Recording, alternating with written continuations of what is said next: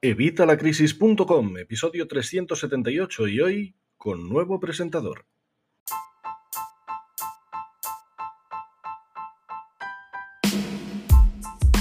Hola, buenos días, buenas tardes o buenas noches.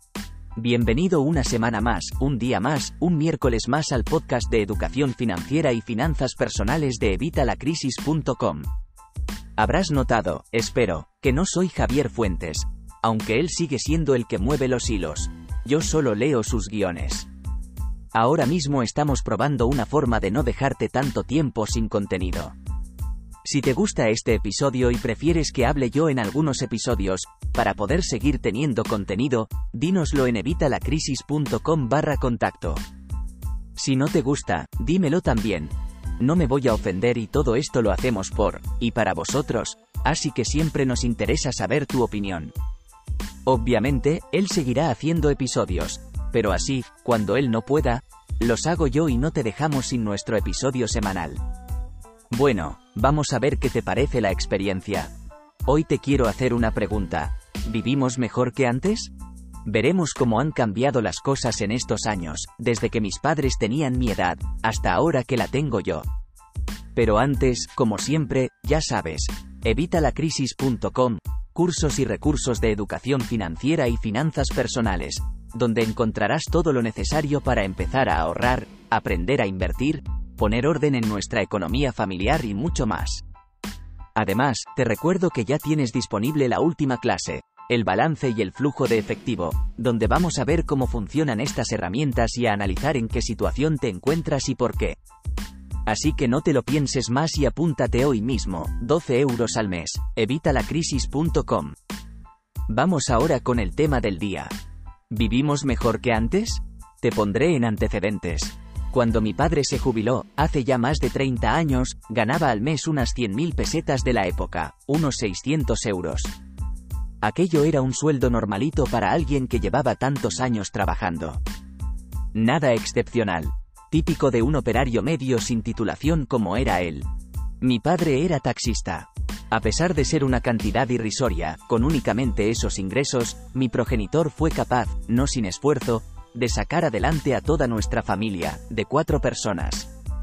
Si bien nunca disfrutamos de lujos, no sé lo que son unas vacaciones familiares a algún lugar lejano, o generosos regalos por Navidad. Nunca nos faltó absolutamente de nada. Vivíamos en un coqueto piso, siempre tuvimos coche familiar. Mi hermano fue a la universidad, y yo porque no quise. Teníamos una casa en la playa, etc. Vamos, que si hablamos de nivel de vida, era decente. ¿Vivimos mejor que antes?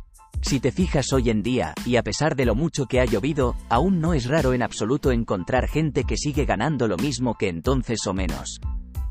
Yo mismo, hace ya algo más de 18 años, empecé en mi último trabajo cobrando unos 1.200 euros.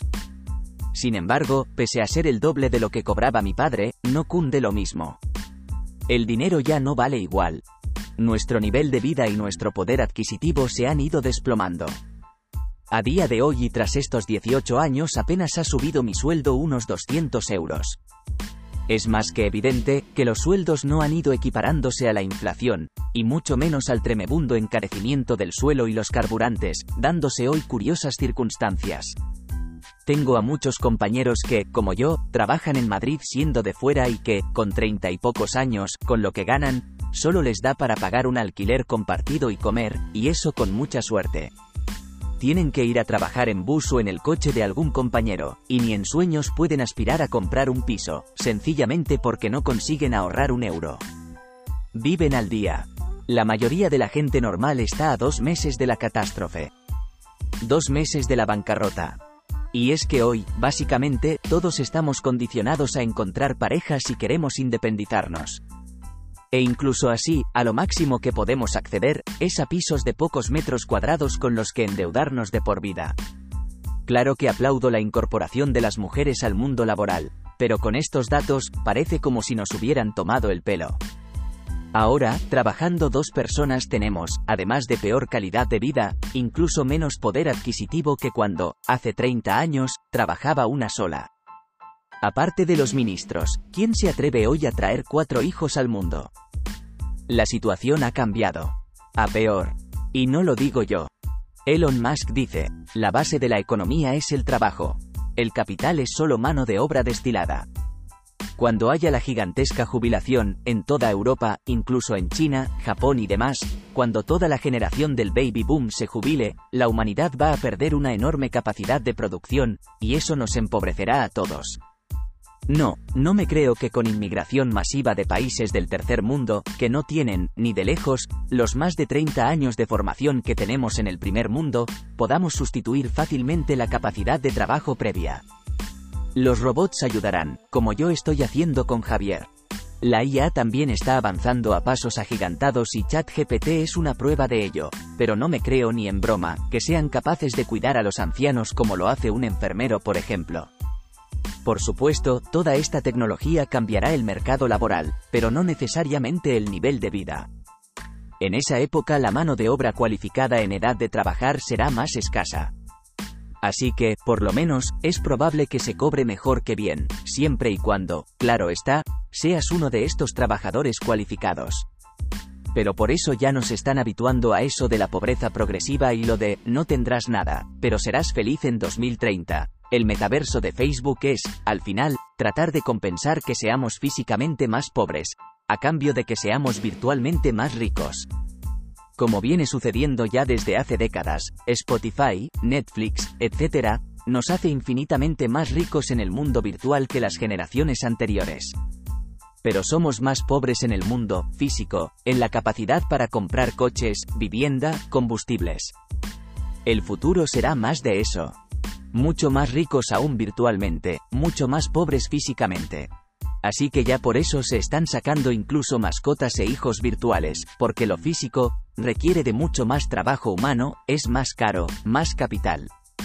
Lo virtual se puede replicar de forma prácticamente perfecta a un coste ínfimo.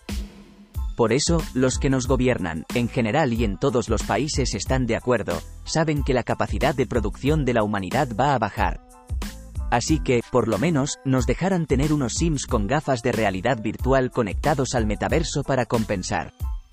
Y esto ya lo estamos viendo en películas como Los Sustitutos, Ready Player One, la serie Upload o San Junipero, un episodio de la bestial serie de Black Mirror. El problema de la inmediatez. Si bien es cierto que otras generaciones pudieron acumular, también es cierto que se privaban de cosas que ahora la gente no se priva, a la mínima hay que ir a Cancún o cambiar de móvil cada poco o ir a restaurantes caros. Mileuristas que comparten piso pidiendo globo y con señora de la limpieza. Algo ilógico.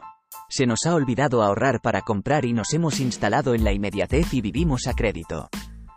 Yo por lo menos sí que veo que las tecnologías de la información, informática, ciencia de datos, diseño web, etc., van a ser una profesión liberal remota. Y en España ya empieza a haber gente con salarios de seis cifras trabajando en su pueblo. Si gente con salarios altos despuebla en parte las capitales, la vida allí será más llevadera para los trabajadores con salarios más normales. Aumenta la desigualdad. Por otra parte, se quiera o no, el incremento de la desigualdad, la globalización y sus efectos de deslocalización han acabado con el sueño de proletariado propietario y medio burgués, en el que hemos vivido en Europa 70 años, y los electorados desgastan a los partidos tradicionales como estamos viendo. Estamos en un cambio de ciclo, FMI, BCE, OCDE, pidiendo subir ciertos impuestos, armonizar el impuesto de sociedades, crear un impuesto a la riqueza global, Ojo, esto casa con Adam Smith. Por tanto, los que somos mayorcitos vivimos la extensión del paradigma neoliberal con Reagan y Thatcher que empujó con más o menos fuerza a otros países a seguirlo. Pero ahora pasa lo contrario, y durará tres o cuatro décadas. Mejor adaptarse y tener esto en cuenta para nuestros planes de vida.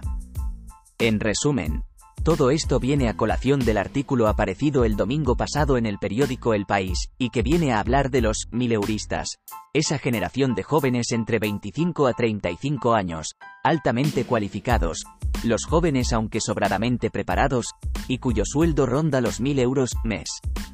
Y eso no es lo peor. Yo añadiría que se acercan los submileuristas. Así que a la pregunta que te formulaba al principio, ¿vivimos mejor que antes? La respuesta que te puedo dar es que no. Y esto no puede ser. Y no podemos esperar a que nadie nos resuelva la papeleta. porque nadie lo va a hacer. Tenemos que vivir desde la responsabilidad y dejar de vivir desde el victimismo. Tenemos que entrar en acción. Yo he empezado este blog y este podcast. ¿Y tú? Nada más. Espero que te haya quedado claro.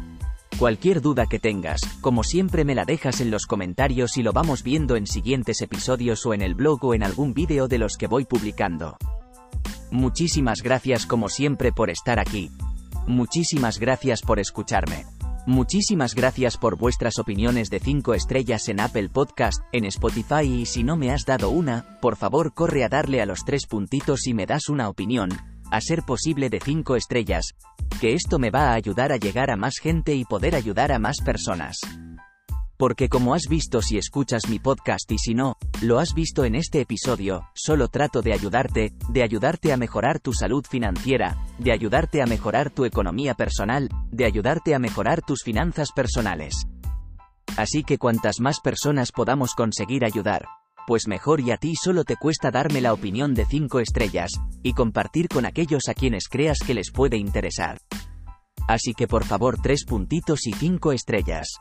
Muchísimas gracias también por vuestros comentarios en YouTube, en iVoox, en el blog y muchísimas gracias por supuesto por estar suscrito a los cursos de evitalacrisis.com. 12 euros al mes.